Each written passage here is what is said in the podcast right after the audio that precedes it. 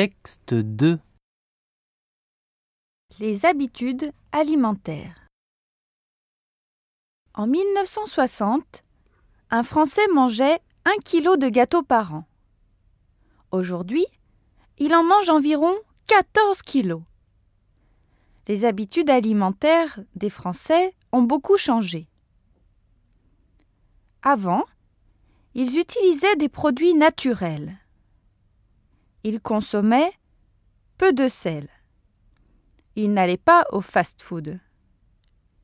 Ils ne mangeaient pas à toutes les heures.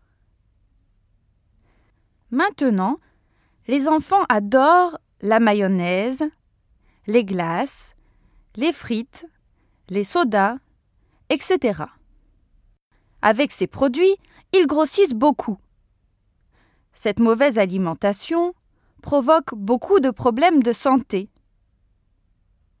Si les habitudes alimentaires ne changent pas, 20% des Français vont être obèses en 2020.